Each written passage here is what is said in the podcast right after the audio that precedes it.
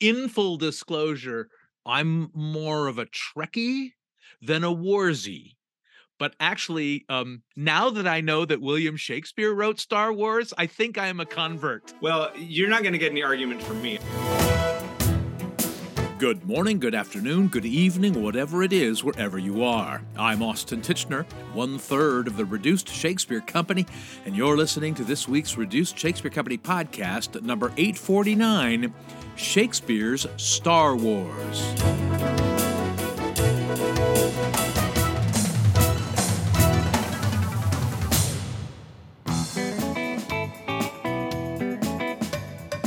Ian Doescher is the author of the Pop Shakespeare series of books, which imagine popular movies adapted into plays as they might have been written by William Shakespeare. The Taming of the Clueless, Much Ado About Mean Girls, Get Thee Back to the Future.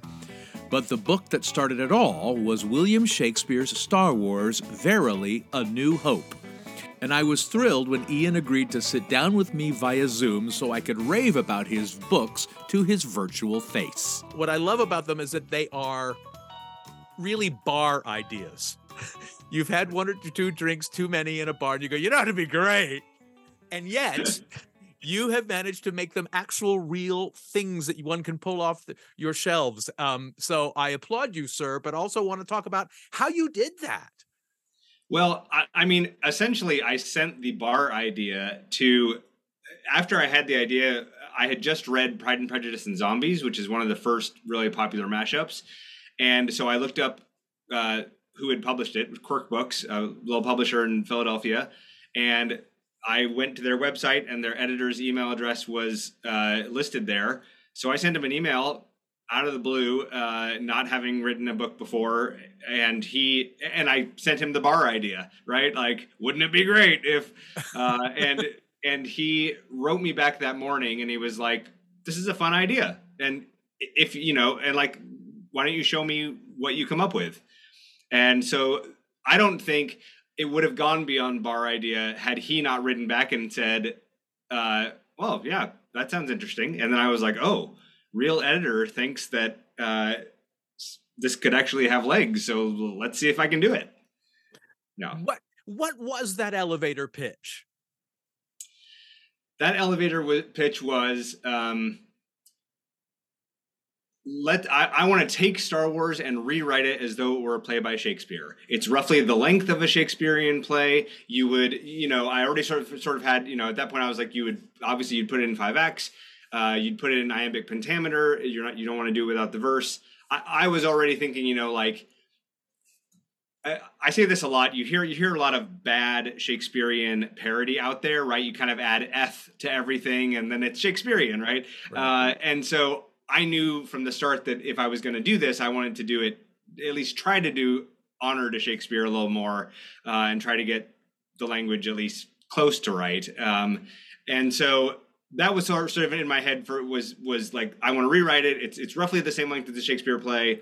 I think it would work out, and I think I could do it.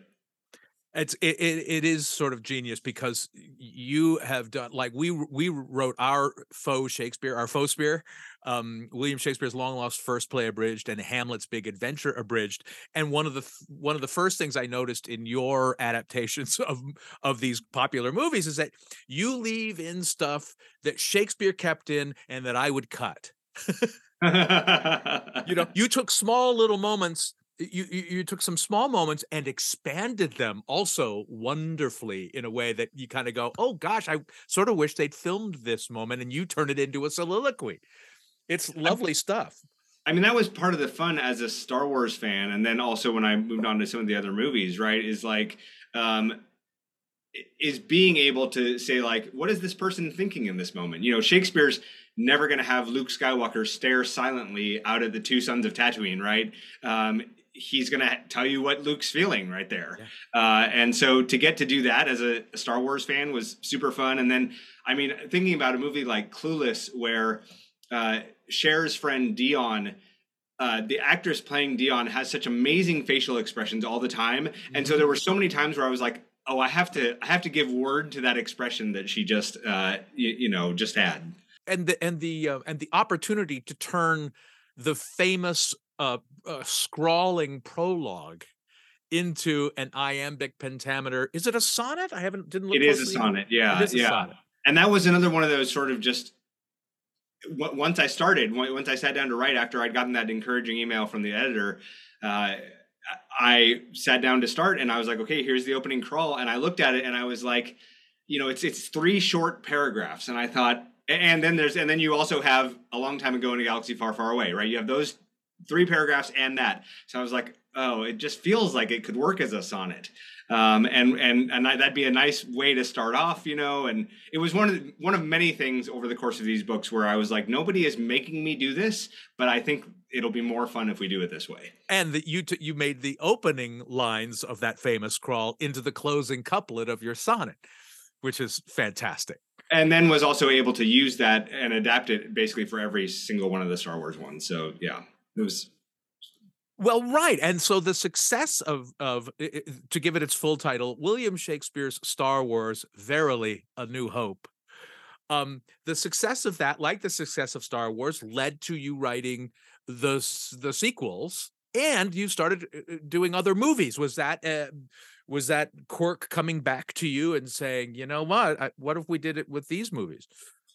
Yeah, so we, we had always said from, from the start, Jason, who's my editor, he and I would say said like we're going to do this first one and see how it goes, see if people like it, and see if it's successful. And uh, and it came out and it was successful. And and so he called me two or three weeks after it came out and said, "Do you want to do Empire and Jedi?" And I was like, "Yes, I would love to." Um, and we were never going to do the prequels, um, but then uh, kids who were who were like the age I was when the Star Wars movie, the original Star Wars movies were coming out. Those kids who had grown up with the prequels kept coming up to me at book events and saying, "Oh, please do the prequels, I, please," because that was their Star Wars, you know, that they loved. Um, and so, so we did the prequels, uh, and and then once the sequel trilogy started coming out, the seven, eight, nine, uh, it was kind of like, like, well, we're not going to not do them at this point, right? So, right. right. we've come this far, we might as well go ahead. And it was in between the prequels and the sequel trilogy that the that Quirk was like sort of looking for other ways to to do some things, and and that's where they decided to do this what they called the Pop Shakespeare series, uh, which was how Back to the Future and Clueless and Mean Girls all happened. Well, and it's perfect. I, this is one of the things I was hoping to um, research because I want to make sure I get my fact right.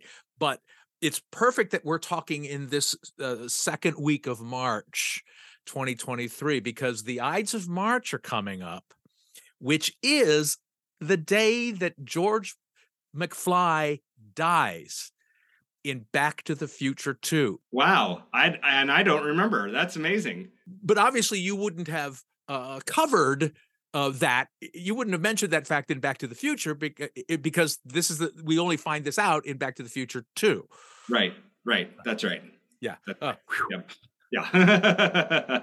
but still, but still, that seems like such a deep, a deep Shakespearean cut that that George McFly in Back to the Future would have been killed on the Ides of March by Biff Tannen. That is pretty perfect. Yeah this is another thing that makes your makes your book so authentically Shakespearean. You're making jokes about things most people won't get. or many people, many people won't get. I, I mean, that's it's true. From the start, I wanted to.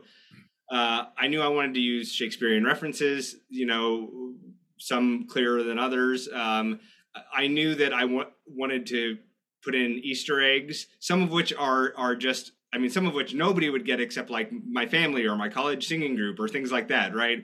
Um, and others that are are hard to find, but once you know they're there, you, you know, and others that are that are much much clearer. Um, and then there were also things that I, you know, things I did with characters. I think maybe Yoda was the first one where I where I did something totally different with the way he talks. Um, he speaks in haiku, which was a a something that came to me after you know the first book had come out with no Yoda in it, obviously, um, and uh, and so and, and people kind of said, oh well, now everyone sounds like Yoda because the nature of iambic pentameter is that you're mixing up word order and and things mm. like that. And mm. so I knew I had to do something unique with Yoda and had a few different ideas and landed on haiku. But then after that, you know, when Admiral Ackbar comes around in Return of the Jedi, every single one of his lines uh, ends with a word that rhymes with trap. Um, and, uh, you know, every one of Mace Windu's lines includes the title of a Samuel L. Jackson movie and like just just dumb stuff, you know, where I was like, this is just this is fun to me and hopefully somebody else in the world. And your much ado about is it much ado about mean girls is that what That's it right. is? Yep. yeah you you you talk about this being a fey tale which is a That's lovely right. shout out to tina fey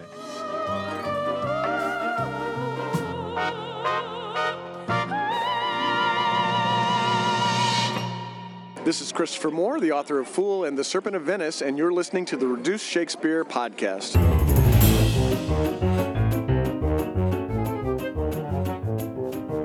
Where can you RSC the RSC? We'll perform the complete history of Comedy Abridged five times next month on April 1st in Reston, Virginia, on April 8th at the McCarter Theater in Princeton, New Jersey, then in Pueblo, Basalt, and Lone Tree, Colorado on April 19th, 21st, and 22nd, 2023. Check out the touring page at our website, reducedshakespeare.com, or our Facebook page or our Twitter feed at Reduced for the latest information. Now back to my conversation with Ian Doescher, author of William Shakespeare's Star Wars, Verily a New Hope, and other pop Shakespearean classics. What brought you to Shakespeare originally? So I was a theater kid, and then my my freshman year i mean i think i think i my, my brother who's four years older than me he had done hamlet his senior year in high school. It read it in english class. And so i bought a copy of it when i was in eighth grade eh, because he was reading it. And i think i, I just sort of wanted to you know be like my big big brother. Um, but then it was really my freshman year uh, english class. We read othello. And i i just i fell in love with the meter. I fell in love with the characters, and I, have always, I mean, I, have always loved Iago, and I mean, he's such a such a wonderful, awful villain, right? Um, and so, uh, and, and, then and then the summer after my sophomore year was when Kenneth Branagh's Much Ado About Nothing came out, and so I saw that a ton of times in the theater, and and I, it was just a really good time to be a young person getting into Shakespeare. Yeah, Oh, for sure. Yeah, it was a sort of a, kind of a golden age there for a handful of years. Yeah, that's right um, right. well, and and and Branagh has done such a wonderful job of of of uh, take taking Shakespeare off the snooty pedestal that, uh, upon which he is often placed.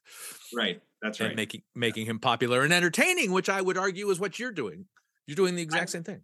It's certainly what I'm trying to do, and and you know one of the things that's like one of the hidden agenda. The hidden agenda of my book is like I know that it. I know that most kids don't come to Shakespeare as easily or naturally as as I did. And so the hidden agenda is like, here's a little bridge into Shakespeare, right? You can take start with something you're familiar with. You already know Star Wars or or Mean Girls or something like that, and and then like you can read this thing that's sort of like quasi Shakespeare. Um, you know, it sort of introduces you to a, a few things, and then maybe the leap into Romeo and Juliet or whatever is not such a big leap was it a big leap um having shakespeare write the avengers and the mcu uh it was uh i mean I, my contention at this point i people used to ask me you know oh do you think this particular movie would work as a shakespearean this particular movie and what I've realized over the years is that really any movie that's a good movie is going to work well as a as a Shakespearean adaptation. Um,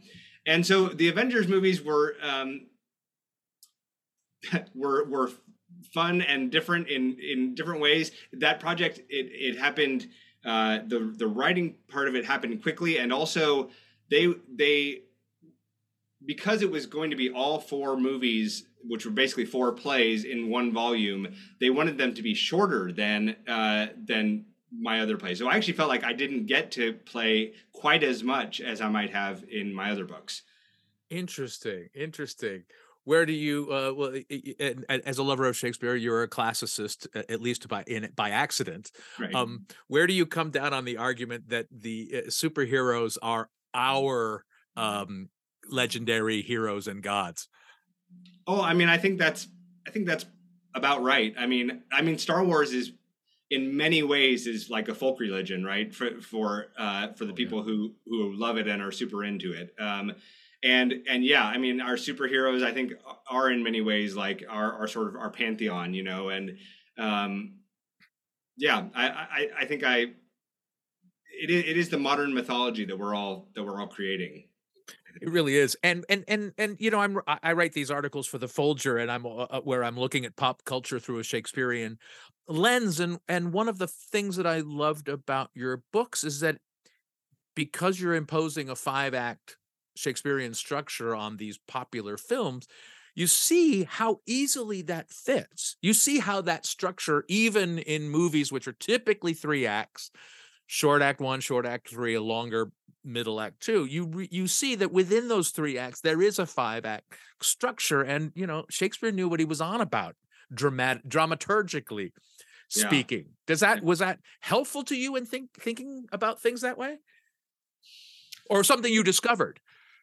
I, I, would say it's something that I discovered more, right? And, and there there are times when you're, um, especially with Star Wars or, or Avengers, eh, the more action oriented movies, you know, um, times where the in the movie you're flashing back and forth between different scenes of things going on so quickly that that when you're turning it back in, into a stage play, you know, uh, you have to you have to combine some of those scenes to like you know you can't jump I mean, you could, but but but narratively, it doesn't work as well to keep jumping between like Luke and Darth Vader and the Emperor over here, and the rebels down on uh, you know Endor here, and the space battle going on over here. You know, and to keep having little tiny scenes there, it makes more sense to to lump them together. So there's one longer scene with Luke and and the Emperor and Vader, you know, and something like that. Um, that that helps. I mean that's where I started to see both the the differences between the movies,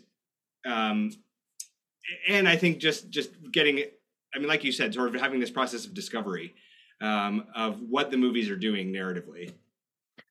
Yeah, and you and you you fully embrace the um, the DIY aspect of theater when when you have you can't show these great special effects sequences that the movies have. You have to have characters and or narrators coming on to describe what is happening. And it is both it is it is both stilted and terrific.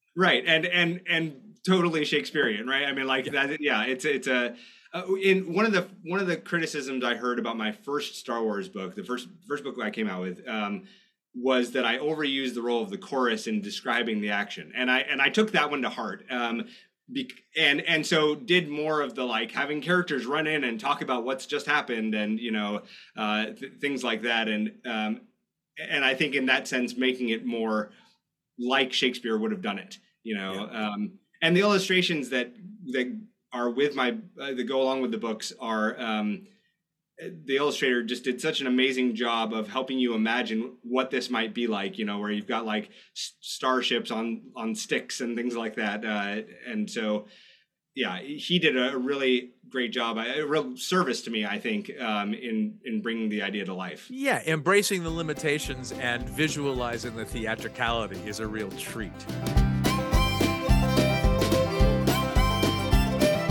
That's it for this week's Reduced Shakespeare Company podcast, except for one more thing, which I'll share with you in about 60 seconds, so stick around. You can find the complete works of Ian Doescher unabridged at his website, iandoescher.com, and his Pop Shakespeare series of books wherever you get your reading material. Send us your Shakespeare franchise via email to feedback at reducedshakespeare.com or throw a comment to us on Facebook, Twitter, or Instagram or on our own actual website, reducedshakespeare.com, or visit my website, theshakespeareans.com. Thanks as always to stuck up, half witted, scruffy looking nerf herder Matthew Croak. Web services by Ginger Power Limited, music by John Weber and GarageBand. Our random fan shout out this week goes to Leanne Radetz. No reason, it's just random. Special thanks to Christopher Moore, whose comic novels include his own Shakespeare trilogy, Fool, The Serpent of Venice, and Shakespeare for Squirrels. And as always, thanks very much to you for listening. Please continue to stay safe, get all the boosters, and keep your masks on. I'm Austin Tichenor, 849 2547ths of the Reduced Shakespeare Company. Well, now that you've accomplished all this, when will you reveal um, William Shakespeare's Star Trek? I would love to do William Shakespeare's Star Trek, and I've thought I've thought over the years, I've had different ideas about it. Right, like, well, if, would you do uh, you know, some episodes? Would you do would you do a three movie trilogy where you sort of do like maybe Wrath of Khan, Search for Spock, and The Voyage Home as your three movie trilogy? Um, I've also thought it'd be fun to take uh, a story. The Tempest has always been the one in my head, um, but take that, but put Star Trek characters in it, right? Um, in, in, some way, like maybe Kirk has been exiled to this this planet, and uh, so yeah, I'm game. I'm ready. I just need uh, I just need Paramount to, to come knocking. This podcast is a production of the Reduce Shakespeare Company, reducing expectations since 1981. Go to reduceshakespeare.com for performance dates, actor bios, email newsletters, and so much less. So much less. So much less. So much less.